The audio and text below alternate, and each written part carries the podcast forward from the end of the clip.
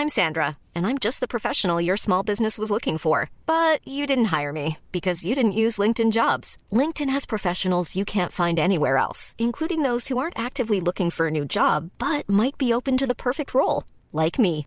In a given month, over 70% of LinkedIn users don't visit other leading job sites. So if you're not looking on LinkedIn, you'll miss out on great candidates like Sandra. Start hiring professionals like a professional. Post your free job on linkedin.com/people today. You're now rocking with the best. Welcome Please welcome, welcome all of you. to StarCast.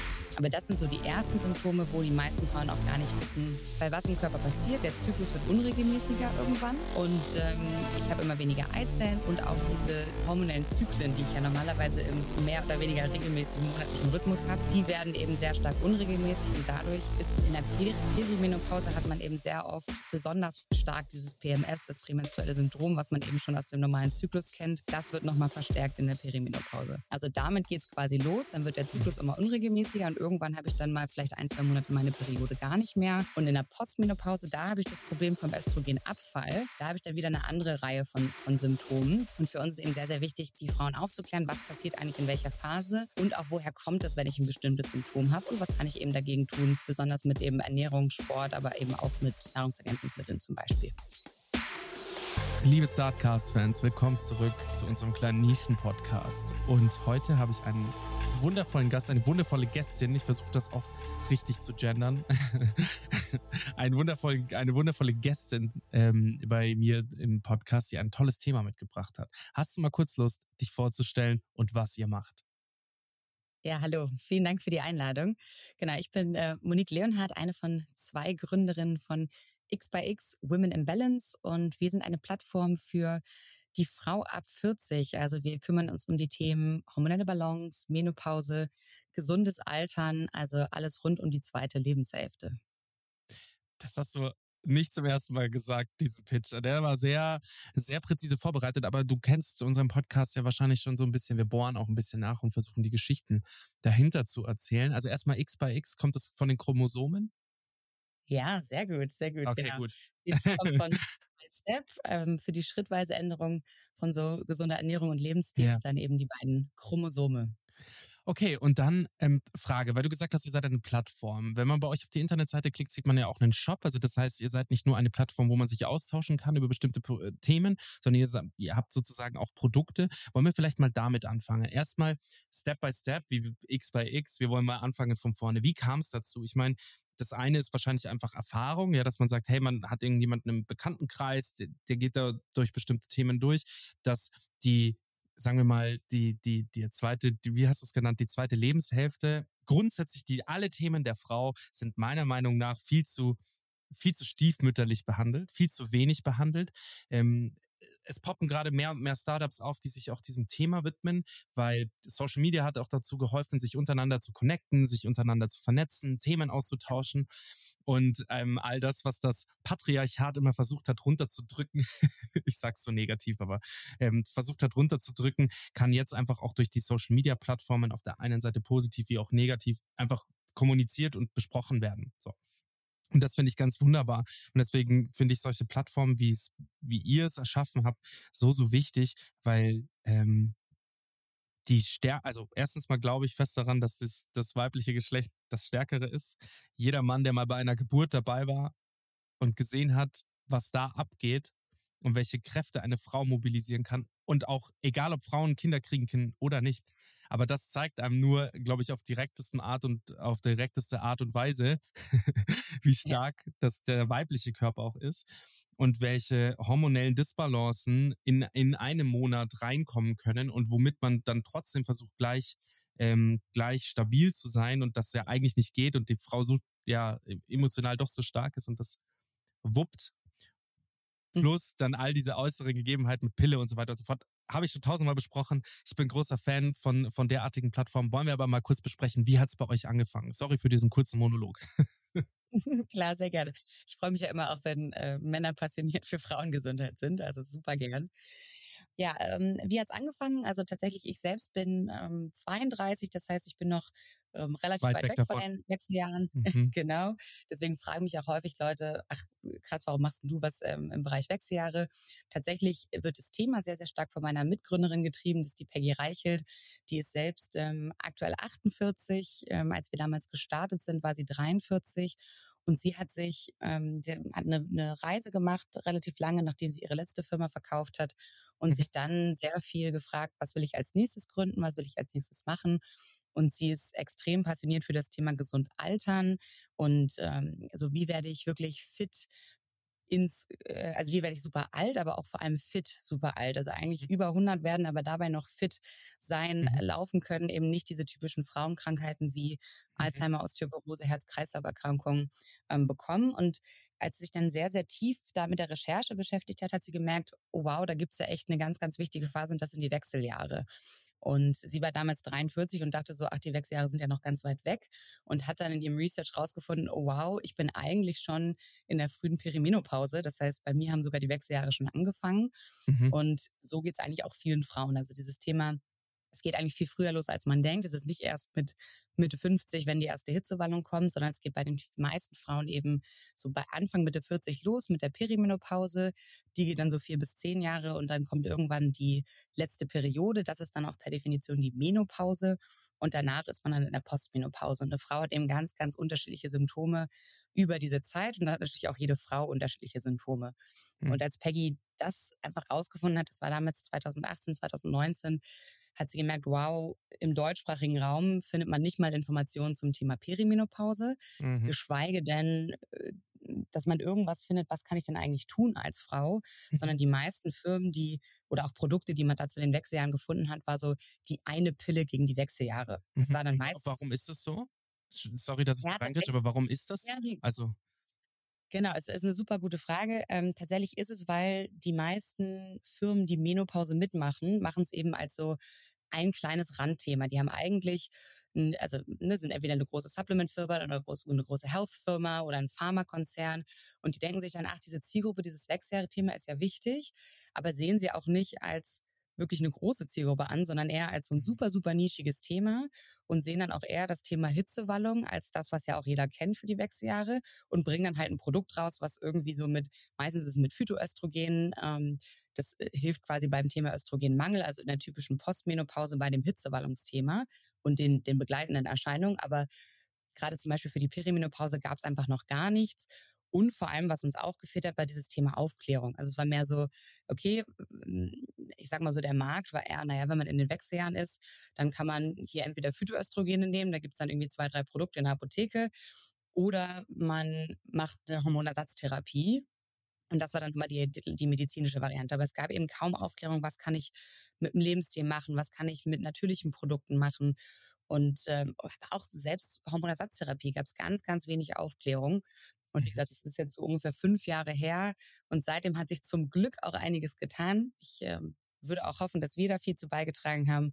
Mhm. Aber inzwischen kann man eben auch sehr viel finden zu den ganzen Themen, zu den ganzen Symptomen. Und wir haben es uns eben zur Aufgabe gemacht, primär wirklich Aufklärung im Vordergrund.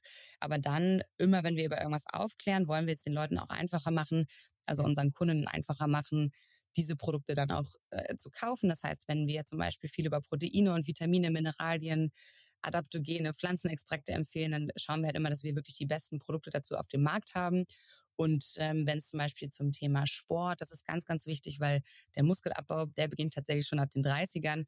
Und ähm, so Yoga und Joggen reicht halt nicht. Also Frauen müssen auch Krafttraining machen. Deshalb haben wir mhm. zum Beispiel auch Krafttrainingsprogramm. Ähm, und so, so fing es eigentlich an. Es fing an mit dem Research ums Thema und dann mit der Lösung nach, äh, mit der Suche nach Lösungen im zweiten Schritt. Und ich mhm. bin dann so ein Dreivierteljahr später dazugekommen.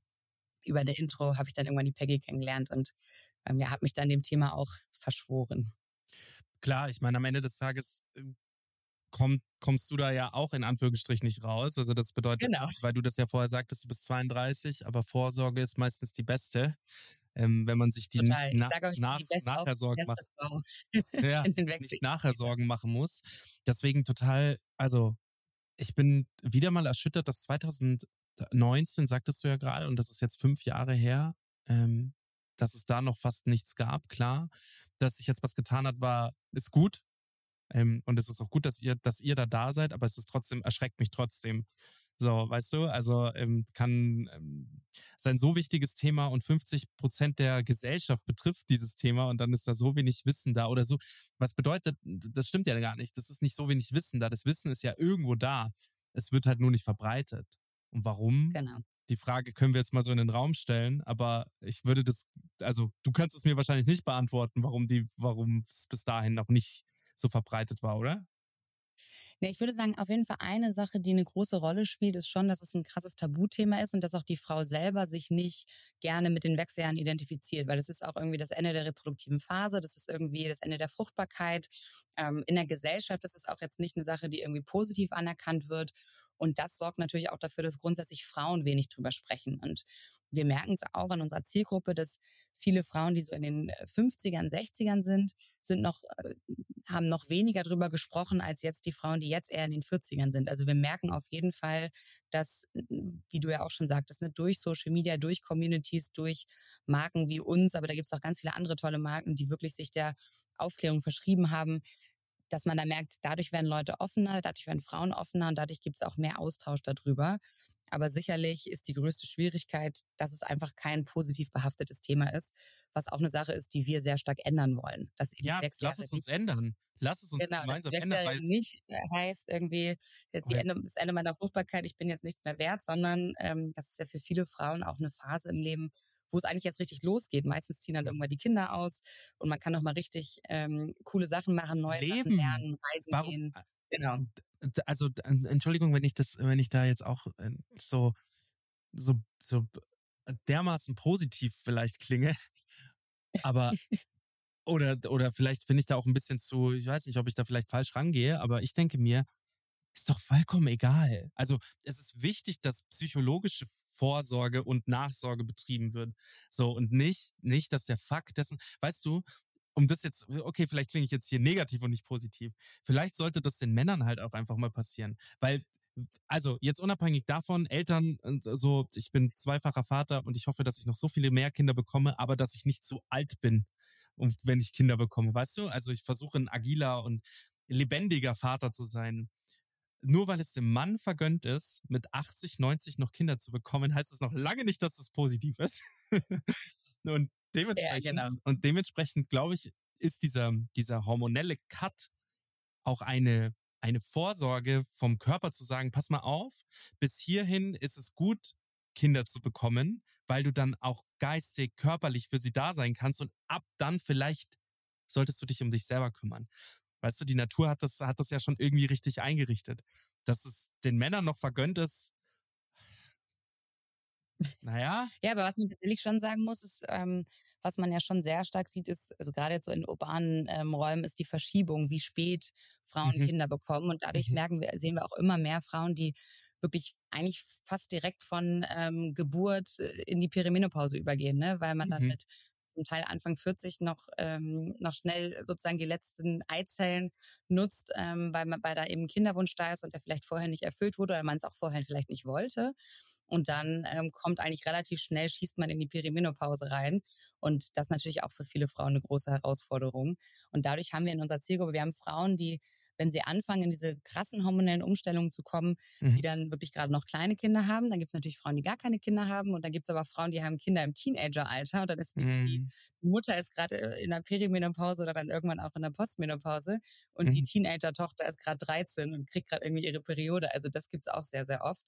Und mhm. ähm, ja, dadurch hat man auch im Haushalt häufig natürlich mhm. ähm, mit verschiedensten Symptomen zu kämpfen. Und auch da wieder mhm. wichtig, dass man dann darüber spricht, dass man, dass sich auch Mütter und Töchter darüber austauschen, dass der Mann im Haus, falls es einen gibt, dass er auch Bescheid weiß und dass man oder die, ja, oder so die Frau die zweite. Ja. ja. Kommunikation genau, ist der Schlüssel. Sprechen, sprecht miteinander, seid lieb zueinander, versucht einfach da ganz klare ähm, also ganz klare Kante zu zeigen, was was, was man selber ab kann und was nicht. Also die, die sogenannten Red und Green Flags abstecken, aber auch einfach miteinander sprechen und einfach sagen und auch vor allem, wir müssen dieses Bild drehen. Also ich habe dieses Bild nicht, dass die Menopause, Perimenopause oder irgendwas davon negativ behaftet ist. So, aber einfach nur, weil ich eine sehr, sehr, sehr, sehr, sehr starke Mutter hatte, die einfach die absolute Maschine ist und das bis heute. Ähm, und deswegen, ich bin sehr stolz auf meine Mama. Und ähm, vielleicht, vielleicht hat die einfach auch so ein Frauenbild in mir geprägt, das halt kontrovers zu dem ist, wie es gesellschaftlich betrachtet wird. Und deswegen bin ich auch da der falsche Ansprechpartner. Aber du merkst, man kann in mir richtig viel Wut erzeugen, was das Thema angeht. Bevor wir zu euren Produkten springen, und das ist mir ganz, ganz wichtig, um ähm, eure Plattform und eure Produkte genauer zu besprechen, Lass uns doch vielleicht noch mal ganz kurz auf die Symptome eingehen, die ihr auch behandeln wollt. Vielleicht können wir da mal so zwei, drei abstecken, dass ähm, unsere ZuhörerInnen verstehen, um was es denn eigentlich geht. Was kommt denn gegebenenfalls als Frau auf einen zu und was kommt, ähm, was kommt als Mann auf einen zu, so dass wir da vielleicht mal so ein paar Punkte abstecken. Ja, klar, super gern. Genau, ich habe es ja vorhin schon erwähnt, je nachdem, in welcher Phase ich bin als Frau, habe ich unterschiedliche Symptome und dann ist auch natürlich von Frau zu Frau gibt es ganz unterschiedliche Symptome. Vielleicht mal so ein bisschen High-Level, damit man es einschätzen kann.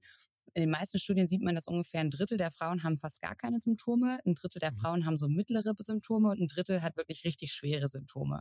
Mhm. Und da merkt man aber auch schon, das heißt irgendwie zwei Drittel haben auf jeden Fall mit Symptomen zu kämpfen. Und welche sind das? Es ist meistens in der frühen Perimenopause, das ist so mm, bei den meisten Frauen in den 40ern 40 bis 45. Und da, ich rede die ganze Zeit von Durchschnitten. Es kann auch sein, dass eine Frau schon mit 35 in die frühzeitige Menopause kommt. Mhm. Es kann auch sein, dass äh, es bei manchen Frauen erst mit 50 losgeht. Also das ähm, ja, ist auch wiederum sehr individuell. Es geht mhm. los meistens mit Symptomen wie Energielosigkeit, Erschöpfung, Schlafstörungen und das nächste ist tatsächlich auch Gewichtszunahme. Also das ist immer so das, das Erste, auch wo es auffällt, wo aber auch viele Frauen das gar nicht unbedingt mit den Wechseljahren in Verbindung bringen. Aber ähm, ja, das ist natürlich auch im Zusammenhang einfach mit dem Alterungsprozess. Aber das sind so die ersten Symptome, wo die meisten Frauen auch gar nicht wissen, ach, das, das hängt schon mit den Wechseljahren zusammen. Mhm. Weil was im Körper passiert, der Zyklus wird unregelmäßiger irgendwann. Und ähm, ich habe immer weniger Eizellen und auch diese hormonellen Zyklen, die ich ja normalerweise im mehr oder weniger regelmäßigen monatlichen Rhythmus habe, die werden eben sehr stark unregelmäßig und dadurch ist in der Perimenopause hat man eben sehr oft besonders stark dieses PMS, das prämenstruelle Syndrom, was man eben schon aus dem normalen Zyklus kennt, das wird nochmal verstärkt in der Perimenopause. Also damit geht's quasi los, dann wird der Zyklus mhm. immer unregelmäßiger und irgendwann habe ich dann mal vielleicht ein, zwei Monate meine Periode gar nicht mehr. Dann kommt sie vielleicht nochmal wieder und dann irgendwann ist der Tag der letzten Periode, das weiß ich aber auch erst zwölf Monate später, weil es kann mhm. ja immer sein, dass sie nochmal kommt. Mhm. Aber zwölf Monate später kann ich dann rückwirkend sagen, das war die Menopause. Und dann kann ich auch sicher sagen, jetzt bin ich in der Postmenopause. Mhm. Und in der Postmenopause, da habe ich das Problem vom Östrogenabfall. Mhm. Und was da passiert ist, vor allem so Themen wie, also die Hitzewallung sind das typischste Symptom, aber auch sowas wie Gelenkbeschwerden, vaginale Trockenheit geht da ganz viel los. Also da habe ich dann wieder eine andere Reihe von, von Symptomen.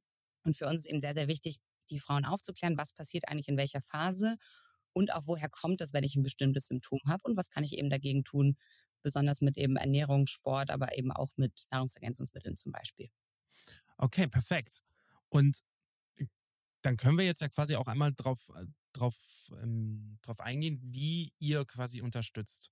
Also habt ihr auch so Art Workshops oder habt ihr quasi, ähm, findet das alles online statt, oder, oder wie geht das, geht das vonstatten? Weil ich glaube, dass das natürlich auch ein sehr starkes Face-to-Face-Thema ist, Menschen zu ermutigen, zu bestimmten Themen sich zu äußern, zu stehen, zu ihren Gefühlen zu stehen, glaube ich, kann man am besten, wenn man sich sieht. Ich weiß jetzt aber nicht genau, ob das bei euch der Fall ist. Was ich aber auf jeden Fall sagen kann, ist, dass ihr halt eine ganze, ganze Bandbreite an Produkten habt, ähm, die wahrscheinlich auch, wenn man das Portfolio bei euch über uns anschaut, wer da alles mitgeholfen hat, wer bei euch alles berät. Also das sind ja sehr viele ähm, Doktorinnen dabei. Also es ähm, mhm. ist ja ist sehr fundiert auf jeden Fall. Ich, ich kann jetzt nicht genau sagen, wie viele Produkte ihr habt. Also es ist jetzt nur einfach mal geschätzt. Also nicht irgendwie 20 pro Seite, 60, 60 Produkte, irgendwie so um den Dreh. Ja, genau. Du siehst auf der Seite auch viele Sets. Also so Einzelprodukte sind wir eher so bei, bei 20, 25. Mhm. Und dann gibt's eben noch Online-Kurse und Sets. Und was eigentlich unser, der, der beste Einstiegspunkt ist, wenn man so in diese X-by-X-Welt eintaucht, ist der X-by-X-Check. Den haben wir tatsächlich auch schon seit Start, also eigentlich schon bevor wir das erste Produkt hatten, hatten wir diesen X-by-X-Check. Ähm, der mhm. ging damals 2019 live, seitdem haben wir ihn aber auch schon mal wieder optimiert und verbessert. Mhm. Und der hilft, da eben gibt man ein bisschen was an, einerseits zum Zyklus, zum Alter, aber auch zu, zu Symptomen, die man hat. Und dann bekommt man auf und auch welche Ziele man hat, was man irgendwie als erstes angehen möchte. Und dann bekommt man auf Basis dessen erstens eine Einschätzung, in welcher Phase man sich wahrscheinlich befindet. Mhm. Dann, was für diese Phase besonders wichtig ist. Und dann bekommt man viele Tipps und Tricks, also was hilft bei den Themen, die mich gerade so beschäftigen. Und da mhm. kommen dann auch Produktempfehlungen. Das heißt, das ist eigentlich so der perfekte Einstiegspunkt, wenn man noch gar nicht weiß, wo soll ich anfangen, ist eigentlich dieser X by X-Check. Ein anderer typischer Einstiegspunkt sind uns, ist unser Magazin. Also wir schalten auch sehr viel Ads, zum Beispiel auf Google zu allen möglichen Themen. Sei es, wenn jemand jetzt Gelenkbeschwerden googelt oder Ashwagandha googelt, ist ein Inhaltsstoff, dann ähm, schauen wir immer, dass wir zu den wichtigsten Themen auch äh, wirklich sehr fundierte wissenschaftliche Artikel haben. Mhm. Und ähm, das ist auch ein typischer Einstiegspunkt, wo man sich erstmal eben zu einem Symptom, zu einem Thema, ähm, zu einem Inhaltsstoff informieren kann und dann entsprechend die Produkte dahinter oder die Produkte entsprechend verlinkt sind, wo sie, wo sie sinnvoll sind. Mhm. Und ähm, das andere ist natürlich irgendwie, dass man vielleicht sogar reinkommt mit über eine, also wir machen sehr, sehr viel Meta-Ads, also unser Hauptakquisekanal ähm, ist eigentlich Meta-Ads, also Facebook und Instagram. Mhm. Und da kommt man auch sehr viel über, über Symptome oder über Produkte direkt. Also sei es jetzt zum Beispiel, ich komme über das Thema äh, Beauty, Haut, ähm, ist tatsächlich auch ein großes Thema. Da haben wir ein vegetarisches Kollagenprodukt. Das ist zum Beispiel einer unserer Bestseller. Das heißt, da kommen die Leute viel über auch die Meta-Ads. Mhm. Und genau, das ist eigentlich so der typische, die typische Customer Journey, wie man so schön sagt. Da gibt es eben ganz viele verschiedene entweder über den Check, über das Magazin oder direkt über die Produkte. Und dann haben wir inzwischen auch vier verschiedene Online-Programme, je nach bestimmten Themen. Also das Kraftsportprogramm habe ich ja schon ähm, erwähnt, mhm. aber jetzt seit Januar haben wir auch ein Darmprogramm, eine Darmkur, weil auch das ein sehr, sehr wichtiges Symptom ist oder ein Symptom, mhm. was ungefähr, also so 40, 50 Prozent unserer Zielgruppe beschäftigt, sind auch Darmprobleme. Und das ist natürlich auch sehr spannend. Also ich bin auch total froh, dass wir diesen X-by-X-Check haben, weil den haben inzwischen über 130.000 Frauen gemacht. Und mhm. das heißt, wir haben auch einfach eine Riesenmenge an Daten. anonymisierten Daten, mit denen wir mhm. arbeiten können, wo wir sehen, welche Symptome sind jetzt eigentlich die Symptome, die einerseits am am häufigsten vorkommen und dann aber auch, welche Symptome sind die, die auch am bedrückendsten sind. Weil ich sag mal sowas wie ähm, Energielosigkeit ähm, ist vielleicht nicht ganz so bedrückend wie jetzt zum Beispiel, wenn ich 15 Hitzeballungen am Tag hat, die wirklich mich einschränken, wenn ich zum Beispiel in einem Meeting stehe und plötzlich ähm, einen Schweißausbruch habe. Also da gibt es eben auch einen großen Unterschied zwischen den Symptomen, wie sehr beeinflussen die mich eigentlich und auch welches will ich als erstes angehen. Und das Gute ist natürlich, wenn ich mit Ernährung rangehe und mit Sport und mit ähm, ja auch Vitaminen, Mineralien, dann äh, ja, kläre ich meistens nicht nur ein Symptom ab, sondern eben mehrere, weil sich die Sachen nicht widersprechen, je mhm. nachdem, welches Symptom ich habe. Wie funktioniert dieser Check? Wie macht man den? Wie, wie, also, oder aus Kundensicht? Mh, hm, sowohl als auch. Also technisch ist es wahrscheinlich halt einfach wirklich, äh, kannst du mal kurz erzählen, was, was ihr da abfragt, aber halt auch aus Kundensicht. Wie kann ich mich bei so einem, also, also erstmal ab wann kann ich mich für so einen Test interessieren? Könnte ich mich interessieren? Und wie funktioniert es dann? Also so User Journey klassisch und aber auch wie funktioniert es technisch sozusagen? Ja, also letztendlich kann der Check jede Frau machen, ähm, ja, jede Frau machen. Also wenn ich zum Beispiel unter ähm, 40 bin und noch einen regelmäßigen Zyklus habe, dann würden wir normalerweise sagen, ist man nicht unbedingt in unserer Zielgruppe. Aber mhm. auch da haben wir Tipps. Ähm, auch da können wir die Phase einschätzen. Das ist dann meistens eben die Prämenopause.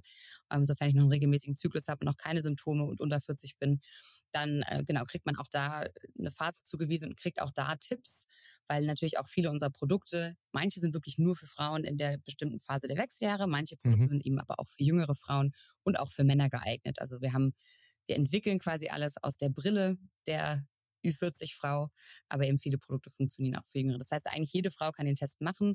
Als Mann macht er nicht ganz so viel Sinn, weil man dann die Zyklusfragen nicht so gut beantworten kann und auch mhm. das äh, Thema der Phase. Ähm, also da würde ich den XBX-Check jetzt nicht empfehlen. aber für Frauen sind die, ist es komplett interessant. Und ähm, genau, man geht einfach auf unsere Webseite, da ist der direkt oben in der Navigation verlinkt, da kann man raufklicken und äh, direkt in den Check reingehen und dort werden dann Sachen abgefragt, sowas wie das Alter, ähm, der Zyklus, äh, sowas wie, welche Symptome habe ich, wie steht es um meinen Schlaf, wie steht es um meine Bewegung, ähm, sind, ich glaube, ich weiß gar nicht im, im, im Detail, so elf, zwölf Fragen, die man dort beantwortet. Und vor allem wird man am Ende auch gefragt, okay, von all den Themen, die du gerade hast, was ist dir momentan am wichtigsten? Also Mhm. was, um was willst du dich gerade kümmern? Ähm, weil wir auch sagen, da wieder dieses Step by Step, X by X, Schritt für Schritt. Ich, selbst wenn ich acht Symptome habe, macht es vielleicht nicht Sinn, wenn ich direkt mit acht Symptomen anfange. Sondern was bedrückt mich gerade am meisten? Okay, jetzt gerade stört mich eigentlich am meisten, dass ich Darmprobleme habe. Ja, dann fang doch einfach mal mit der Darmkur an. Mhm. Oder jetzt gerade bedrückt mich am meisten das Thema Gewichtszunahme. Dann fang doch mit unserem Figurzeitprogramm an, weil Mhm. da helfen wir dir, wie du langfristig dein Gewicht ähm, reduzieren und auch halten Mhm. kannst. Das heißt, es, am Ende geht es immer darum, den Leuten das zu empfehlen, was sinnvoll ist. Und da ist eben technisch ist eine Logik dahinter gebaut, dass wenn ich den gemacht habe, wird je nachdem, ähm, ist quasi so eine, so eine, so eine Logikbaum dahinter, je nachdem, was ich angegeben habe bei dem Zyklus, ähm, bei den Symptomen, bei meinem Alter und dann auch bei meinen Zielen. Daraus kriege ich dann eben eine Kombination aus, aus Tipps, ähm, die dann eben sehr individualisiert sind. Das, das ist eben sehr schön an dem Check. Mhm. Und wie viele Frauen hast du gesagt, habt ihr schon, ähm, haben diesen äh, Test schon erfolgreich abgeschlossen? Über 130.000. Wow. Wow. Wann, weißt du noch, wann ihr gestartet habt mit dem Test? Ja, das war im Oktober zum Weltmenopausetag, der ist immer im Oktober, ähm, 2019. Also wirklich auch Jetzt schon vor Jahre. viereinhalb Jahren, genau, ja. Okay, krass. Das ist ja wirklich schon eine ganze Menge. Kannst du da am Anfang, ähm, wa- weißt du noch, wann ihr gestartet habt mit dem Unternehmen überhaupt? Genau, also wir, die, die Gründung im Handelsregister war im Januar 2019. Äh, Das war tatsächlich damals noch Peggy alleine und dann habe ich Mhm. sie im Sommer 2019 Genau, ja. Und dann, genau, haben wir einen Monat zusammengearbeitet und dann sind wir zum Notar und haben quasi Business Nägel mit Köpfen gemacht. Genau, und ähm, seitdem bin ich dann dabei. Das war dann September 2019 und gelauncht sind wir dann wirklich mit der ersten Variante der Webseite und dem Check im, im Oktober 2019. Und der Shop, es dauert ja immer alles länger, als man will, mit so Mhm. Produktentwicklung und auch. Produktion. Mhm. Der ist dann im Februar 2020, pünktlich einen Monat vom ersten Lockdown, sind wir mit dem Shop live gegangen. Genau, ich wollte auch gerade, also ich meine, ähm, nochmal so hier auch Step by Step, so kannst du dich noch dran erinnern, wie so dir der Wachstum am Anfang war, wie so die ersten Zuläufe waren? Seid ihr, habt ihr da gleich am ersten Tag Zuläufe verbuchen können? Weil du hast ja auch gesagt, ihr habt viel über Meta und Ads und so geschaltet und ich, Oktober ist ja auch immer eine ganz gute Zeit, um Ads zu schalten, ähm, rein wegen dem Weihnachtsgeschäft, was danach ansteht. Ähm, das ähm, kann ich mir sehr gut vorstellen, dass das gut funktioniert hat, aber auch wie der Lockdown dann war, weil ich meine, viele, viele der Leute, mit denen wir uns unterhalten, die sagen immer so, ja, Corona, das war eher so Hämmer oder manche sagen auch, Corona war mega. Und bei euch kann ich mir tatsächlich vorstellen, dass Corona mega war. Also, ähm, Ja, dass es einen genau. richtigen Push gegeben hat, weil da haben sehr viele Leute das Wellbeing, Self-Care für sich entwickelt, äh, entdeckt, auch das Journalen und diese ganze Sache. Also ich möchte das auch gar nicht irgendwie, irgendwie kleinreden, aber das ist halt einfach sehr, dadurch, dass man sich zu Hause mit sich selbst beschäftigen durfte, ähm, ist das sehr explodiert. Aber kannst du gleich nochmal genauer drauf eingehen? Aber vielleicht erstmal die Frage, wie waren so die Anfänge? Hast du es gemerkt so an den Zahlen? Wie hast du, wie habt ihr das gesehen? Ja, ja, sehr gute Frage, weil das äh, finde ich auch immer, wenn man irgendwie neu gründet, ist immer die Frage, ja, wie kriege ich irgendwie die ersten Kunden in meinen Traction Shop? drauf, ja? Ja. Mhm. Ganz toll irgendwie Produkte entwickeln und mir tolle Sachen ausdenken, aber am Ende muss ich Leuten davon erzählen. Mhm. Und ja, mein, mein Background, also äh, Peggy ist einfach extrem gut darin, richtig tolle Produkte zu entwickeln, richtig guten Content zu schreiben. Das ist auch so das Gesicht der Brand. Und ähm, ich würde sagen, mein größtes Talent ist auf jeden Fall Performance Marketing. Das heißt, ich komme auch quasi aus der Meta-Funnel-CRM-Welt. Das habe ich vorher eben viele, viele Jahre gemacht. Und Mhm. deswegen habe ich eigentlich zu Peggy gesagt, so wenn wir launchen, lass uns mal die ersten zwei, drei Tage Friends and Family draufschicken, um sicher zu Mhm. gehen, dass irgendwie alles funktioniert, dass wir keinen groben Fehler gemacht haben. War auch total sinnvoll. Also das waren so die ersten drei Tage haben wir, genau, ich glaube so 10, 15 Bestellungen einfach nur aus, aus ähm, Freundes- und Familienkreis gehabt. Und da sind uns zum Beispiel zwei Sachen aufgefallen, die wir, die uns vorher nicht aufgefallen wären. Also zum Beispiel hatten wir Kauf auf Rechnung noch nicht angeschaltet. Und meine eigene Mutter hat damals gesagt, du, ich kann deinem Shop nicht kaufen. Ich so, wieso kannst du meinemOp nicht kaufen? Ja, ihr bietet ja keinen Kauf auf Rechnung an. Und dann war ich so, naja, du kannst ja deine Kreditkarte nehmen oder PayPal. Mhm. Nee, ich gebe dir doch nicht meine Kreditkarte, sagte meine Mutter damals. und dann sagte sie noch so schön, nee, meine Kreditkarte, die habe ich nur bei Amazon hinterlegt. Und dann Ach, ich so, geil. okay, Amazon wusste also mehr im Shop Mhm. bei der Tochter. Aber gut. Ähm, und, aber das war ein total wichtiger Tipp, weil wir dann, ich, ich hatte es damals ausgestellt, weil einfach die Klarna-Gebühren so hoch waren in Shop. Ich dachte, ja gut, total. vielleicht brauchen wir Kauf auf Rechnung nicht. Und dann war ich so, nee, auf jeden Fall schalten wir das an, weil ähm, die Payment-Gebühren sind natürlich bei weitem nicht so hoch wie, wie die Conversion Rate, die man am Ende dadurch, ähm, Mhm. ja, dadurch kaputt macht. Und ein anderes Ding war, dass dieser PayPal Express Button oben angeschaltet war und ganz viele Frauen dann gesagt haben, ja, ich kann nicht bei dir kaufen, weil ich habe kein PayPal. Und wir sehen, dann scroll doch Mhm. runter und geh zum nächsten Schritt. Du kannst ja Mhm. mit anderen Sachen bezahlen. Mhm. Und dann, es wurde aber auch nicht verstanden und auch dann haben wir einfach diesen PayPal Express Button wieder ausgeschaltet und gesagt, naja, dann gibt's halt nur in Schritt vier ähm, den, den, die Zahlmöglichkeiten, kein Express. Also so, das sind so Sachen, die, glaube ich, ganz gut sind, wenn man sie am Anfang so ein bisschen die Zielgruppe ähm, drüber laufen lässt, weil natürlich, Mhm. das war vor Covid, das heißt, da war auch in der Zielgruppe noch nicht viel online kaufen, zumindest noch nicht so viel wie heute. Und dann ähm, haben wir eigentlich nach drei Tagen, habe ich direkt gesagt, okay, jetzt schreiben wir Meta-Ads. Und da haben Patty und ich uns vorher zusammengesetzt und ich habe schöne Skripte geschrieben und wir haben das irgendwie mit einem Teleprompter und einer Handykamera gefilmt. Mhm. Und dann, ähm, genau, habe ich da die ersten Ads aufgesetzt und tatsächlich auch am allerersten Tag mit den ersten, ich glaube, 30 Euro Spend kam dann auch der erste Sale und dachte ich so, oh, irgendwas, wir sind ja an was dran. Das, ich glaube, das könnte funktionieren. Und es war dann auch nicht nur ein Glückssale, sondern die nächsten äh, paar Wochen hat es dann auch weiter funktioniert. Und äh, ja, dann sind wir wirklich die ersten zwei Jahre eigentlich fast nur über Meta-Ads gewachsen, weil wir auch gesagt haben, Fokus, Fokus, Fokus. Der Kanal Mhm. funktioniert gerade. Der Kanal ist gerade durch Covid extrem gut. Also, wie du gerade sagtest, Mhm. ähm, wir haben auf jeden Fall, wir haben natürlich keine Vor-Covid-Zahlen, weil wir haben äh, ja wirklich direkt vor dem Mhm. Lockdown ähm, gestartet. Aber man muss schon sagen, dass diese Online-Affinität in unserer Zielgruppe hat total zugenommen über Covid, Ja. weil natürlich viele Leute, so wie meine Mutter, hat vorher nur bei Amazon online bestellt und plötzlich Mhm. bestellte sie eben auch bei Otto und bei irgendwelchen anderen, bei Zalando und Mhm. bei allen möglichen anderen Firmen online, weil sie eben nicht mehr ins Einkaufszentrum gehen Mhm. konnte. Mhm. Das heißt, das hat uns geholfen und auch Meta-Ads waren in der Zeit einfach extrem gut, weil sehr viele Firmen hatten Probleme und sind runtergegangen von Meta-Ads. Das heißt, man hatte einfach günstigere CPMs, weniger Wettbewerb, bis dann irgendwann alle ganzen Health Companies wieder gemerkt haben, oh, da geht was und dann haben sie alle wieder höhere Budgets raufgesteckt. Also es war so ein bisschen Hm. hin und her, aber vor allem auch das Konsumentenverhalten und der Fokus auf, also ich habe irgendwie mehr Geld zur Verfügung für Themen wie Gesundheit, wie ich weiß, damals ging auch DIY und Baumärkte ging ja auch ganz viel ab, Mhm. auch irgendwie neue Waschmaschinen kaufen. Also es gab ja so viele Bereiche, die wirklich davon profitiert haben, dass die Leute viel zu Hause waren. Und das waren wir auf jeden Fall auch Teil davon. Würde ich auch sagen, in Summe, hat uns natürlich auch in Teilen genervt, weil irgendwie unser erstes äh, Shoot, Shooting mussten wir absagen, ähm, weil irgendwie wir keine Models zusammenbringen durften und so. Es war natürlich auch trotzdem nervig, aber in Summe auf jeden Fall positiv. Ja, mega. Sehr, sehr gut. Weißt du, kannst du auch so ein bisschen über, also darfst du so ein bisschen über Zahlen sprechen, wie, ähm, wie viel Verkäufe das sich, also wie sich das entwickelt hat an Zahlen gemessen? Ich, wir interessieren uns gar nicht so arg für Zahlen, weil wir uns mehr für die Geschichte dahinter interessieren, aber es interessiert mich doch auch sehr, wie man das mal so niederlegen kann, wie die Verkäufe hochgegangen sind, auch wirklich mal so in Zahlen gesprochen, so von, sagen wir mal, erster Monat bis jetzt oder dieses Jahr, was da so euer Ziel ist an verkauften Produkten. Ja, genau. Ähm, Gute war, was war der erste Monat? Da waren wir, glaube ich, vielleicht so bei 10.000 Euro ähm, oder so. Das ging gerade los. Und ähm, was auch vielleicht eine, eine ganz spannende Anekdote ist, dann sind wir, als wir, glaube ich, zwei Monate oder drei Monate am Markt waren, sind wir auch in die Höhle der Löwen gegangen, ähm, Mhm. weil wir über irgendwelche Kontakte haben es dann geschafft, da irgendwie mit in die Produktion zu kommen.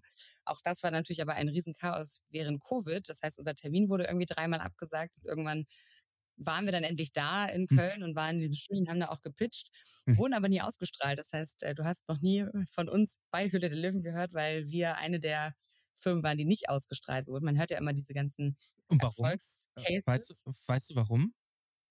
Das sagen sie einem nicht. Sie sagen einem auch ganz lange nicht, dass man überhaupt nicht ausgestrahlt wird. Ich glaube, ein Mhm. Jahr später haben sie uns die E-Mail geschrieben, ihr werdet jetzt nicht mehr ausgestrahlt. Zu dem Zeitpunkt war uns dann aber auch klar, Mhm. dass es nicht mehr passiert. Ähm, Echt aber krass das, eigentlich, oder? Ich meine, man gibt Ja, ja, genau. dahin. Gut, es kann immer mal passieren, das gibt's mit Podcast-Folgen auch, dass du das mal sagst, aber da musst du halt wenigstens nirgendwo hinfahren. Ja, und sie halten So. sich halt auch offen und sie sagen es einem auch. Ne? Also Mhm. da wird nicht garantiert, dass man ausgestrahlt wird.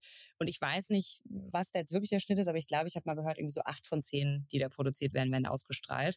Mhm. Und am Ende ist es eine Entertainment-Firma und wir waren wahrscheinlich weder besonders äh, peinlich, noch besonders lustig, noch besonders ähm, erfolgreich, weil wir haben da auch keinen Deal bekommen, also auch kein, kein Angebot bekommen. Hm. Waren da irgendwie erst zwei Monate am Markt und Mhm. ähm, genau, das war also war total, ich, ich finde es immer noch eine sehr gute Erfahrung. Also natürlich Mhm. war es frustrierend, als wir nicht ausgestrahlt wurden.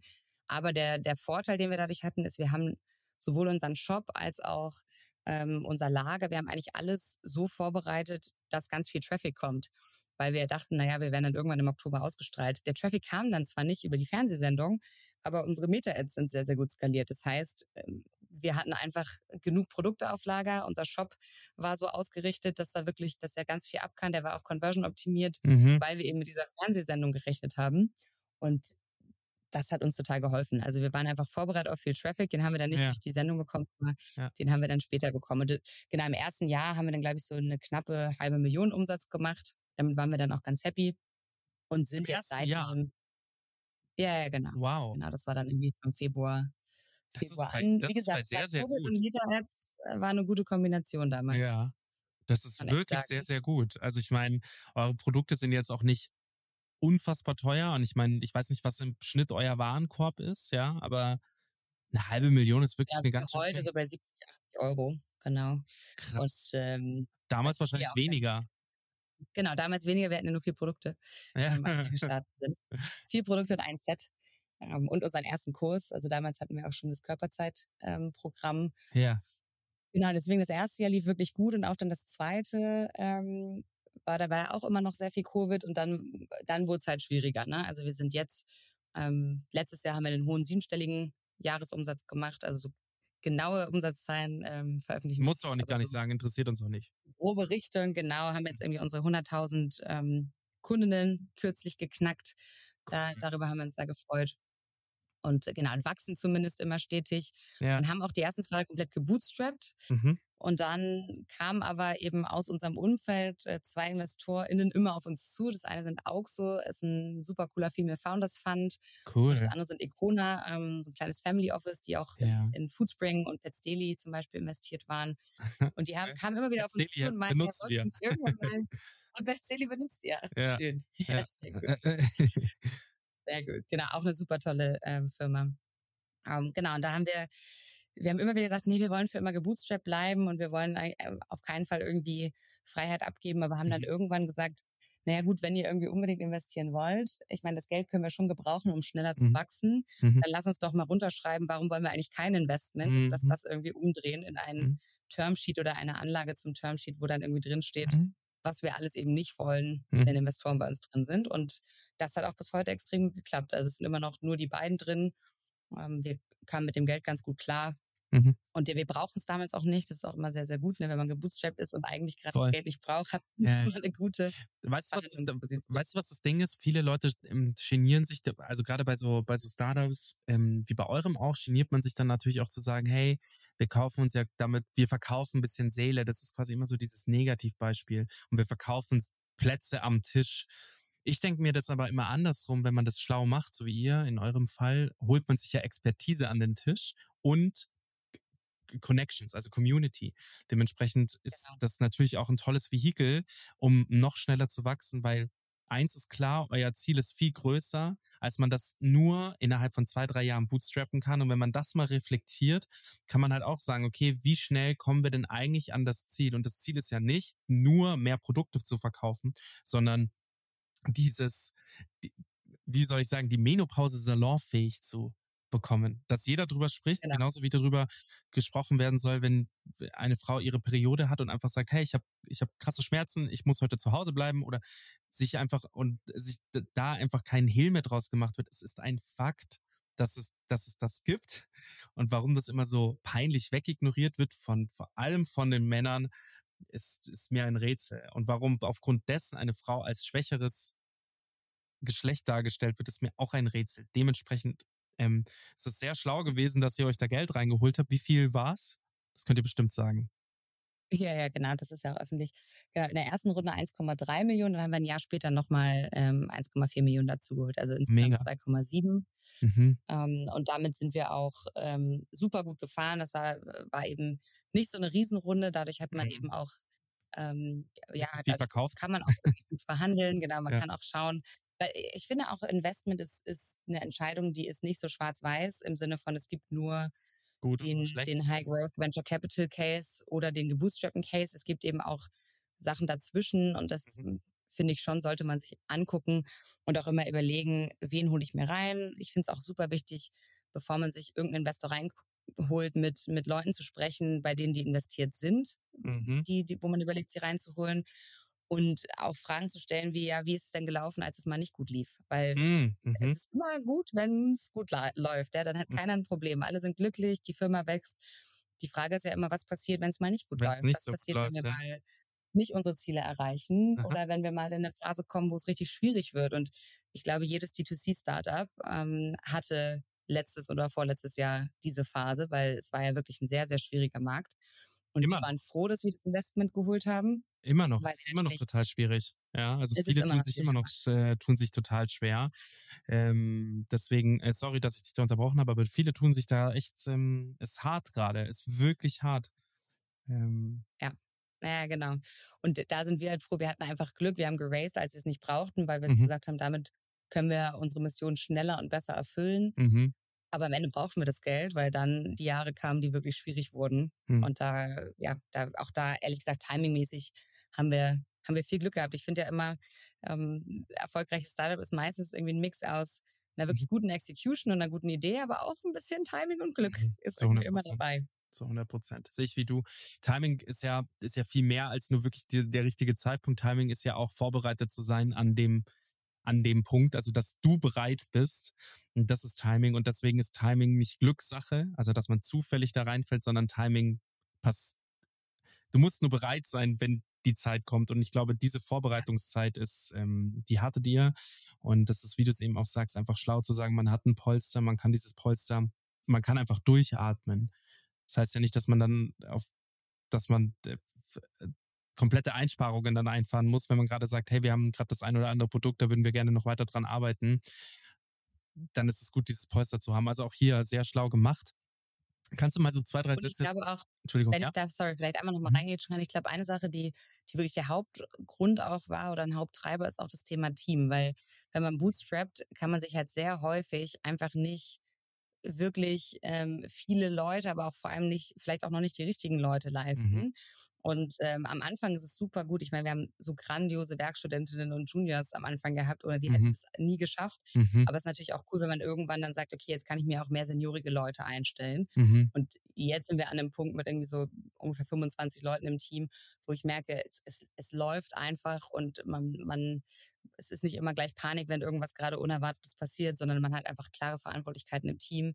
Und äh, ja, wir sind ultra, ultra happy mit unserem Team. Äh, das Mhm. klappt extrem gut. Wir haben leider nur einen Mann im Team. Ähm, Shoutout an Fabian, der eine Hahn im Korb. Wir versuchen immer mehr Männer zu kriegen, aber es ist für so ein Frauenthema natürlich schwierig. Manchmal schwierig, ja genau. Aber es ist ganz interessant, dass du das sagst und dieses Team, dieser Teampunkt, gut, dass du das jetzt gerade gesagt hast, weil ich wollte gerade aufs Team umschwenken. Ich wollte tatsächlich gerade fragen, wie groß seid ihr denn eigentlich? Also wie groß ist euer Unternehmen? Genau, also jetzt sind wir so 25 Leute Wow. ähm, im, im Team. Und äh, genau, es ist quasi jetzt so diese Phase, wo man anfängt, eine, eine, eine Struktur wirklich einzubauen. Ne? Man kann Mhm. bis 20 Leuten kann man einfach immer noch alles in einem Teammeeting machen Mhm. und im All Hands und äh, bespricht eigentlich alles gefühlt noch mit, mit allen Leuten. Mhm. Und jetzt kommen langsam wirklich klare Strukturen, klare Verantwortlichkeiten. Und äh, ja, das macht natürlich auch Spaß. Hierarchien werden eingebaut. Also man, Ja. man bestellt auf einmal Head-Offs ähm, und, Genau. und, und keine Ahnung, was alles, welche Hierarchien man dann eben noch einbauen will. Selbst wenn man eine flache Hierarchie hat, braucht man irgendwelche Director, die zumindest für bestimmte Themen mehr zuständig sind als andere. Es ist total spannend. Und wann, wann wart ihr da an der Marke? Wann habt ihr das geknackt? Also wann hast du auch gewusst, okay, ab jetzt ist klar, dass wir da so ein bisschen mehr ähm, Hierarchie brauchen?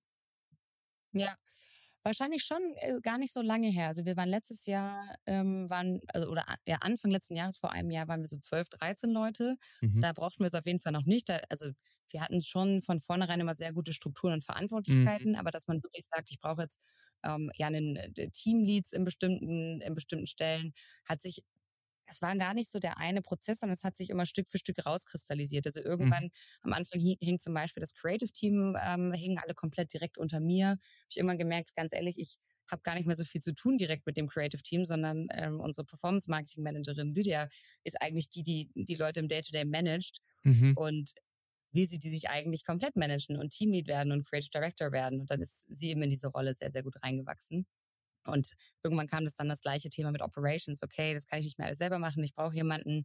Und ich würde sagen, es hat sich einfach immer Team für Team haben sich dann die Hierarchien gebildet und jetzt sind wir an einem Punkt, wo wir eigentlich für jedes Team ähm, einen, einen klaren Teamlead haben oder zumindest auf dem Weg dahin sind. Ja, sehr gut. Ähm, das ist ja auch wieder krass, dass ihr euch dann innerhalb von einem Jahr verdoppelt habt, oder nicht? Ja, genau. Tatsächlich ähm, sowohl mit Verkäufen als auch mit dem Team. Ähm, für uns war letztes Jahr tatsächlich sehr, sehr gut.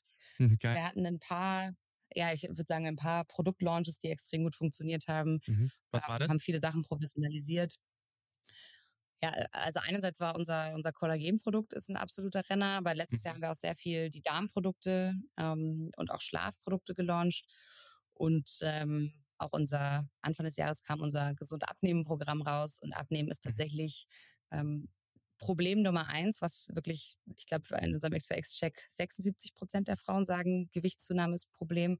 Mhm. Und ähm, ja, da wirklich eine wissenschaftlich fundierte Lösung anbieten zu können für die Frau ab 40 und nicht diese Mhm. Standard-Diäten, die meistens leider auch nur an Männern studiert wurden, wie irgendwie Keto oder intermittierendes Fasten oder so. Da gibt's ja ganz viele tolle Diäten, äh, Mhm. die leider auch oft an Frauen gar nicht, äh, für Frauen gar nicht so gut sind. Und da was anbieten zu können, das, das war auch ein ähm, extrem guter Schritt letztes Jahr. Und auch so, ich sag mal, so das ganze Thema, wir, wir machen halt sehr, sehr viel Performance-Marketing Mhm. und haben auch ein großes, großes Creative-Team, machen sehr viel über Meta-Ads. Mhm. Und da, äh, wenn man viel Traffic auf die Webseite schickt, macht es auch irgendwann Sinn, wirklich viel AB-Testing zu machen. Und auch Mhm. das ist eine Sache, die wir letztes Jahr sehr professionalisiert haben, Tracking Lass und uns AB-Testing. Lass uns da vielleicht gleich nochmal ein bisschen genauer reingehen, weil das interessiert mich schon, weil ihr seid mit die einzigen oder mit das einzige Unternehmen, mit dem ich jetzt gesprochen habe, die sagen, Meta-Ads funktionieren noch. das ist total spannend, ähm, weil ganz Ja. viele Unternehmen sagen, hey, das ist, du wirst einfach, vielleicht liegt es auch am Produkt, ja. Also das muss man vielleicht auch nochmal sagen, vielleicht liegt es bei euch einfach am Thema. Aber ganz viele, mit denen wir gesprochen haben, sagen, hey, wir geben nur Geld aus bei Google, bei Meta und so weiter und so fort. Das funktioniert nicht. Vielleicht habt ihr da, vielleicht hast du da auch so ein Geheimrezept, ähm, worüber wir gleich mal sprechen können. Lass uns mal vielleicht noch über Produktqualität sprechen, weil darüber haben wir noch gar nicht geredet. Das ist aber ein großes Thema bei euch.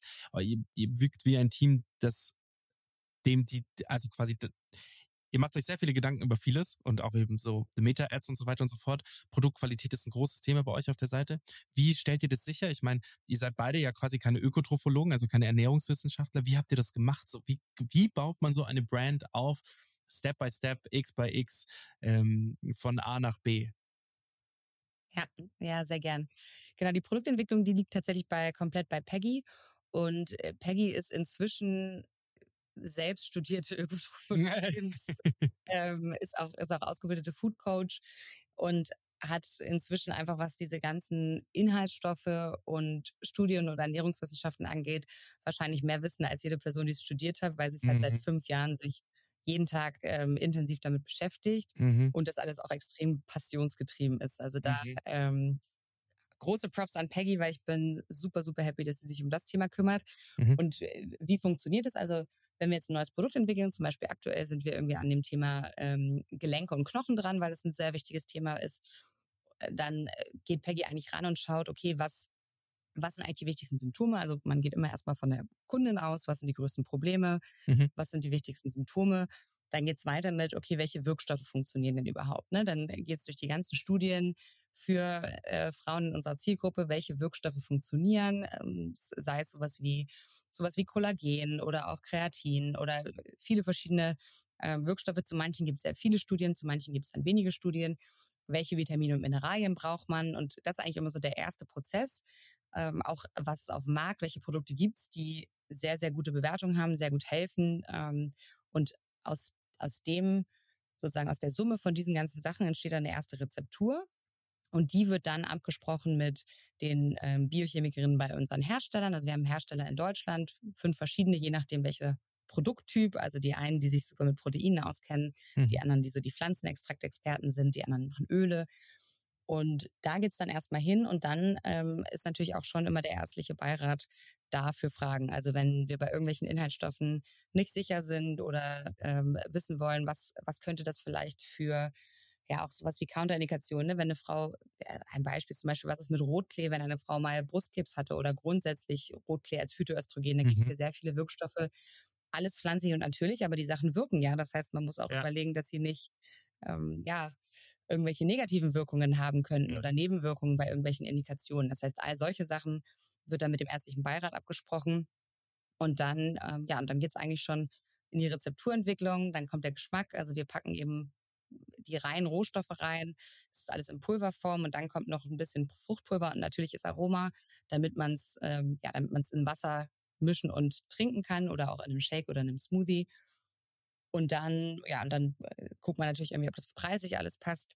Aber was man schon sagen muss, bei uns im Vergleich zu vielen anderen Nahrungsergänzungsmittelfirmen, ich, ich kenne ja so ein bisschen auch den Markt und habe auch viele Freunde, die selber Nahrungsergänzungsmittel haben und äh, viele haben wirklich extrem gute Margen, mhm. ähm, weil das irgendwie so Teil dieses, dieser Industrie ist. Naja, irgendwie die Preise haben sich relativ hoch eingespielt und die Rohstoffe sind alle gar nicht mehr so teuer wie früher. Aber da sind, da spielen wir nicht so richtig mit, weil wir immer sagen, wir wollen alle Wirkstoffe in den Dosierungen und Mengen reinpacken, wo sie auch wirklich in den Studien gezeigt haben, dass sie wirken. Und ähm, ja, da diskutiert dann Peggy auch mit unserer Operations Managerin, was irgendwie rein soll und was nicht, weil wir eben nicht nur nach Margen optimieren wollen, sondern primär erstmal nach Wirkung, weil wir schon auch sagen, am Ende ist das wichtig, dass die Produkte funktionieren und dann ähm, ja, werden sie auch immer wieder gekauft und dann ähm, ja, können sie auch langfristig den Kunden am meisten helfen. Zu 100 Prozent. Okay, cool. Verstanden. Dann lass uns mal nochmal auf das Thema Meta-Ads und, und Social Media Marketing und so weiter eingehen, weil das ist, finde ich, schon eine krasse eine sehr krasse Geschichte, dass ihr dafür da, dabei, also dafür wirklich, dabei wirklich Hauptperformance, äh, dass das euer Performance-Tool ist. Sorry, mir fehlen sogar schon die Worte dazu. dass das euer Haupt-Performance-Marketing-Tool ist. Also die, die, die Ads, dass ihr da, ähm, dass ihr da wirklich auch, dass sich das remonetarisiert. Kannst du da mal so ein bisschen erzählen, äh, wie ihr das macht. Wie funktioniert das bei euch? Ähm, wie groß ist da euer Team, das da auch dahinter sitzt? Hast ja auch gesagt, viele Creatives werden von eurem Team dann auch gesteuert. Ähm, wie oft kommt da auch neuer Content? Also wie, wie viel Wert legt ihr auf dieses ganze Thema? Ja, super gern. Also man muss schon sagen, es hat sich über die Zeit natürlich verändert. Also ich würde sagen, die ersten zwei Jahre, da haben wir auch gesagt, habe ich auch gerade gesagt, wir haben eigentlich nur Meta-Ads mm. ähm, in den Pay-Channels gemacht und dann natürlich ein gutes CRM dahinter mit E-Mail-Marketing und Social Media und Organic, aber so die bezahlte Werbung war ja die ersten zwei Jahre fast nur Meta-Ads. Mhm. Irgendwann kam ein bisschen Influencer-Marketing dazu. Und zu dem Zeitpunkt war Meta Ads noch sehr, sehr gut. Das war ja die Covid-Zeit. Das heißt, am Anfang ähm, konnten wir, also da war einfach auch, da war der ROAS, also der Return on Ad Spend in Meta einfach sehr, sehr gut und man konnte eigentlich immer mehr ausgeben und es hat sich gelohnt. Das haben ja auch in der Zeit sehr viele Firmen sind ja auch dadurch gewachsen. Und was, was jetzt so die letzten ein, zwei Jahre, wo es extrem schwierig geworden ist mit Meta, würde ich sagen, der Unterschied ist, ist, primär, dass wir viel, viel mehr Multichannel aufgestellt sind. Das heißt, wir machen inzwischen nicht nur Meta, sondern wir haben auch wirklich ein super Influencer-Marketing-Team und ganz, ganz tolle Influencerinnen, die uns ähm, regelmäßig bewerben, die auch mhm. alles so Wechseljahresaktivistinnen sind zum Großteil oder das viele von denen, was ja, das, das, das, das, das finde ich halt super interessant, weil das ist halt, das sind ja Influencerinnen, die eigentlich aus, eigentlich so ein bisschen nischig sind, aber da siehst du mal, welche Power in Nische stecken. Also das sind ja dann sogenannte würde ich jetzt mal sagen, Well-Ager, die dafür ja auch einstehen. Also das ist ja nicht dieses klassische ähm, 22 äh, Jahre Model New York Influencer-Style, sondern das ist ja gestandene Frau aus dem Leben mit Geschichte zu erzählen. Nicht, dass das die 20-Jährige nicht könnte, aber so, dieses Bild möchte ich mal ganz kurz aufmalen. Das ist total spannend. Wie findet man solche Leute? Oder finden die einen? Nee, das ist schon, das ist ein Hassel, genau. Das, die findet man selber. Das heißt Influencer Marketing. Ähm, es gibt ja zum Glück inzwischen sehr viele Research-Plattformen, ähm, sei es irgendwie Influencity, CoSquare, Story Clash, da gibt es ja unendlich viele. Mhm. Und äh, genau, man, man guckt über diese Plattform, kann man sehr viel nach ähm, Region und Demografie äh, filtern.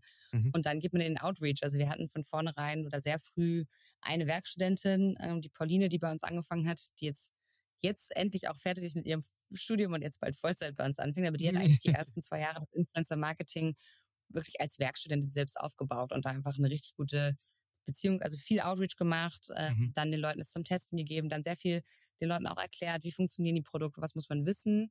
Aber dadurch, dass wir selber ja auch extrem viel auf unserem eigenen Kanal aufklären und dass Peggy sehr, sehr viel macht, folgen natürlich dann die Influencerinnen uns auch, schauen, was wir an Content machen und kriegen dann auch wiederum Inspiration für ihre eigenen Kanäle. Mhm. Also ich glaube, da ist auch ein Win-Win. Und dann macht man, haben wir auch sehr viele, gab es ja die Zeit, wo Insta-Lives extrem gut funktioniert haben, mhm. also funktionieren auch immer noch sehr gut, aber es gab eine Zeit, da haben die ex unglaublich gut funktioniert. Da haben, hat Peggy dann auch sehr viele Interviews gemacht mit den Influencerinnen, aber auch mit Ärztinnen. Einfach, ja, um, um so ein bisschen diese, diese Beziehung aufzubauen. Und wir merken aber jetzt auch schon, dass wir ein bisschen an eine Grenze kommen, wie viele Influencerinnen, die selbst, ich sag mal, Ü35 würden wir anfangen, mhm. ähm, die dann auch Lust haben, über das Thema zu sprechen, das ist irgendwann auch limitiert. Das heißt, äh, jetzt merken wir, Meta-Ads zum Beispiel kann man immer noch mehr skalieren als als die anderen Kanäle. Mhm. Total interessant. Genau, wie funktioniert das? Das ja. hast du ja, war eben eigentlich deine, deine Hauptfrage. Ja. Ähm, ist schon auch, also wenn mir Leute sagen, Meta-Ads funktionieren nicht mehr, ich würde auch sagen, bei uns funktionieren sie nicht mehr. wir haben den ROAS von drei, wie wir ihn vor zwei Jahren hatten, oder mhm. vier oder fünf, wie wir ihn zum Teil hatten, mhm. sondern auch unser ROAS ist nicht mehr so gut aber er, ich sag mal so, wie unsere Bestandskunden, unser bestehendes CRM und die, die Kanäle, die wir haben, die uns nichts kosten, puffern auch das Wachstum, was uns Meta-Ads. Das heißt, ich kann nicht mehr auf Meta-Ads auf der ersten Order profitabel sein. Das war früher so, das ähm, war, war eine echt schöne Zeit, aber jetzt schaffen wir es nicht mehr. Ne? Wir können nicht bei der ersten Order sagen, naja, wir kriegen direkt mit dem, mit dem Bestellwert schon die, die Acquisition Cost mit rein. Das heißt, wir müssen immer genau auspendeln, wie können, was ist eigentlich die Profitabilität und das ist bei uns eigentlich der Company ROAS oder andere nennen auch den Blended ROAS. Was ist der, den wir uns leisten können? Mhm. Und danach entscheiden wir, wie viel Geld können wir in Meta-Ads ausgeben oder auch in Google Ads oder in, in, in Influencer-Marketing natürlich. Aber schon ist bei uns aktuell das größte, der größte Teil vom Budget liegt immer noch in den Meta-Ads. Und das heißt, ja, wichtig ist irgendwie ein gutes System, auch ein gutes Tracking, wenn man irgendwann bei einem hohen Budget ist, ähm, ein gutes Attributionsmodell, um wirklich auch zuordnen zu können, wo gebe ich jetzt mehr Budget aus. Mhm. Und am Ende ist es in Summe, ich kann immer mehr ausgeben, solange meine Bestandskunden und mein CRM und alle anderen Kanäle das ja abpuffern. Mhm. Wir merken es jetzt gerade, wir haben jetzt gerade einen, einen, englischen Shop gestartet und angefangen, Ads in UK ähm, und, und Irland zu schalten. Und da merken wir, dass natürlich, also wenn die Bestandskundenbasis fehlt, wie viel teurer es ist. Das mhm. heißt, wenn ich heute von null eine Company anfangen würde, mhm. würde ich sie nicht mehr mit Meta-Ads bootstrappen können. Die mhm. gleiche Company. Also Krass, das würde oder? nicht mehr gehen. Was für ein Resümee das eigentlich ist, aus, daraus zu ziehen, das liegt ja einmal daran, dass es so viel mehr gibt, die, die genau das betreiben. Ja, es ist nicht wie Fernsehwerbung. Du hast halt nur einen limitierten, limitierten Platz und du verbringst, selbst wenn wir sehr viel Zeit auf diesem Endgerät verbringen, auf diesen Endgeräten verbringen, hast du trotzdem nur einen limitierten Platz, gerade weil auch Meta ja auch ausgestellt hat, dass sie Werbung schalten dürfen. Also das, das kam ja, glaube ich, auch letztes Jahr im, wann war das? Im Juni, Juli, August irgendwie so um den Dreh, dass man das ja quasi ausschalten konnte. Ähm, also auch genau. total interessant, wie sich der Markt total verändert hat. Und auch, auch ein harter Cut, dass du sagst, hey, hier sind wir wieder beim richtigen Timing, dass ihr genau zu dem Zeitpunkt halt da wart und gesagt habt, okay, let's go. Weil ich würde das genauso unterschreiben wie du, dass ich dass das früher ging. Also früher konnte man Marken groß machen mit, ähm, mit Meta-Ads, mit Shops ähm, in, in, in dem System. Und ich würde heute noch immer, das, wenn wir Kunden beraten, wir haben ja eigentlich eine Foto- und Videoproduktionsfirma. Wir sind ja eigentlich mhm. quasi genau auch, auch, auch auf dieser Marketing-Schiene. Und wenn wir Kunden beraten oder Kundinnen beraten, dann sagen wir schon, ihr braucht das auf jeden Fall. Also ihr braucht die Ads, um sichtbar zu sein. Ihr braucht ähm, einen Instagram-Shop, um zu funktionieren. Das muss gehen, weil die Verkäufe kommen, egal ob sie organisch oder mit durch die Ads kommen, die kommen. Ähm, man muss sich damit nur über Wasser halten, also man darf nicht zu viel ausgeben, man darf dadurch nicht, man darf nicht glauben, dass wenn man das einmal aufgebaut hat, dass man jetzt sagt, geil, die, die, die, die, die Ads, also die Ads performen so gut, dass man damit reich wird, das nicht, aber man braucht es halt fürs Gesamtpaket. Nur ist schon auch interessant, vor sechs Jahren, würde ich mal sagen, oder vor fünf, ja. sechs Jahren, hätte ich gesagt, los geht's, auf geht's, wir müssen, wir müssen da dran, wir müssen das machen, es muss funktionieren. Das ging ja sogar so weit, dass die Luxusindustrie gesagt hat, also Uhrenmarken gesagt haben, hey, wir bauen unseren Shop in Instagram auf. Wie absurd eigentlich, fünf, sechs, sieben, also der Irrglaube zu sagen, es werden fünf, sechs, sieben, achttausend Euro oder noch mehr über Instagram und Co. ausgegeben. Ähm, also genau. so. Aber was man, was man schon auch sagen muss, ist, ich würde nicht sagen, dass es heute gar nicht mehr geht. Also mhm. Also ich glaube, es gibt noch so ein paar Unicorn-Produkte sozusagen. Mhm. Also es gibt so ein paar Produkte, die können immer noch heute über Meta skalieren, aber es ist viel, viel schwieriger als ja. vor sechs Jahren. Und mhm. ich sag mal, un unser Business, und das sehen wir jetzt gerade, wenn wir in weitere Länder gehen, ähm, ist nicht mehr bootstrappable von null, sondern aktuell ja, profitieren wir davon, dass wir uns so eine wunderbare, tolle Bestandskundenbasis aufgebaut mhm. haben mhm. und die Kundinnen eben immer wieder bestellen, die Produkte lieben, dass die Produkte wirken. Das heißt, Ja. Wir haben einfach die Hausaufgaben am Anfang auch gemacht. Richtig gemacht, ja. und ähm, davon, davon profitieren wir jetzt, obwohl Meta jetzt eben nicht mehr so einfach ist wie früher. Und Mhm. das, das, das eine, was du einfach, äh, du hast vorhin gefragt, was ist das Geheimnis? Mhm. Ähm, ich glaube, ein, es ist kein Geheimnis, sondern eigentlich weiß es jeder. Aber die einzige Sache, die bei Meta jetzt wichtig ist, ist, der, ist das Creative. Ähm, und das wisst ihr dann ja auch, wenn ihr genau in dem Bereich seid. Zu 100 Prozent. Weil am Ende ähm, im, im, im, im Vergleich zu Google, wo, wo man relativ wenig Maintenance braucht oder äh, viel weniger als bei Meta, muss bei Meta eigentlich jede Woche müssen neue Creatives ähm, rauskommen. Neues, also ich sage immer Hook Story Offer, also es muss, ein- muss ein gutes Offer dahinter hängen. Das heißt, wenn wir neue Produkte launchen, ist es immer gutes Futter für Meta, weil dann haben wir wieder neue Offers, also neue ähm, Dinge, die wir anbieten können, neue Sets, neue Bundles, neue Programme. Mhm. Storylines, irgendwie, was sind eigentlich die Stories, mit denen ich ähm, ein Produkt verkaufen kann und dann Hooks einfach immer wieder weitere, so die ersten drei bis fünf Sekunden testen. Und das muss wirklich viel passieren. Also wir haben eine, ähm, unsere quasi Senior Performance Marketing Managerin, die die ganzen Meta-Ads verwaltet, ist auch die Creative Director äh, bei uns und managt ein Team aus wir haben eigentlich zwei Grafikdesignerinnen und zwei Videografinnen, die aber alle Werkstudenten oder Teilzeit sind. Das heißt eigentlich in FTEs sind es wahrscheinlich jetzt in Summe so zweieinhalb, ähm, die in Mhm. unserem Creative Team sind. Und jede Krass. Woche ganz viel produzieren. Wir sind am Ende unserer Stunde angekommen. Krass. Es ähm, ist verflogen wie nochmal was. Ich habe eine letzte Frage noch und zwar zum Thema Gründerinnen-Dasein und insgesamt das Thema ein Startup hochziehen und was so deine Empfehlungen sind, beziehungsweise was so deine Learnings sind. Wenn du jetzt mal auf die letzten fünf Jahre zurückblickst, was sind so deine Key Learnings, würdest du jetzt mal sagen? Was hast du gelernt aus, aus der Zeit? Was war vielleicht nicht so gut und was hat dich stärker gemacht? Oder ähm, was hast du von Anfang an gut gemacht? Erzähl mal da so ein bisschen. Ja, gerne. Ich glaube, ein super gutes Learning für mich war äh, zu lernen, wie man, wie man delegiert und zu lernen, wie man Leute empowert und wie man eigentlich Ownership abgibt und nicht nur Aufgaben. Also das Mhm. war auf jeden Fall eine Sache, die ähm, ja am Anfang macht man irgendwie alles selber und ich bin auch schon jemand, der einen extrem hohen Anspruch hat und auch eine sehr hohe Detailorientierung. Mhm. Und äh, das ist dann auch manchmal äh, für alle anderen um mich rum nicht so einfach. Und ähm, ja, damit wirklich viel Coaching und sehr viel an mir selber arbeiten, sehr viel Selbstreflexion, viel tolles Feedback vom Team, so zu arbeiten, dass ich eben ähm, ja wirklich gut Ownership abgeben kann, wirklich gut delegieren kann, Mhm. weil ich glaube, das Problem haben viele Gründerinnen und Gründer am Anfang, ist, dass man macht dann erstmal alles selber und dann das gut abgeben zu können, die richtigen Leute finden und die dann auch wirklich gut zu empowern. Das war sicherlich die größte Lernkurve, die ich hatte und auch das, wovon wir jetzt als Team und als Firma am meisten profitieren, Mhm. würde ich auf jeden Fall sagen. Super spannend. Vielen, vielen Dank für deine Zeit. Es hat sehr viel Spaß gemacht, sich mit dir zu unterhalten, äh, das ganze Thema einmal aufzugreifen. D- Ich hoffe, ähm, wir konnten es im Groben am Anfang so ein bisschen auch beleuchten, was denn das eigentliche Problem dahinter ist und was die Thematik ist und wo ihr angreift. Es war eine sehr, sehr, sehr nette Stunde. Vielen Dank für deine Zeit. Ähm, mach bitte so weiter. Ähm, und ich hoffe, ich im Anschluss, wenn ihr, wenn ich mein Handy aufmache, sehe ich vielleicht die ein oder andere Ad von euch. Ich hoffe nicht, weil dann klappt das Targeting nicht. Aber ja, vielen Dank für die, für die Einladung. Ähm, und ja, hat mir sehr viel Spaß gemacht. Danke dir. Danke dir. Bis dann. Ciao. Ciao. Thanks for listening to this episode of Startcast.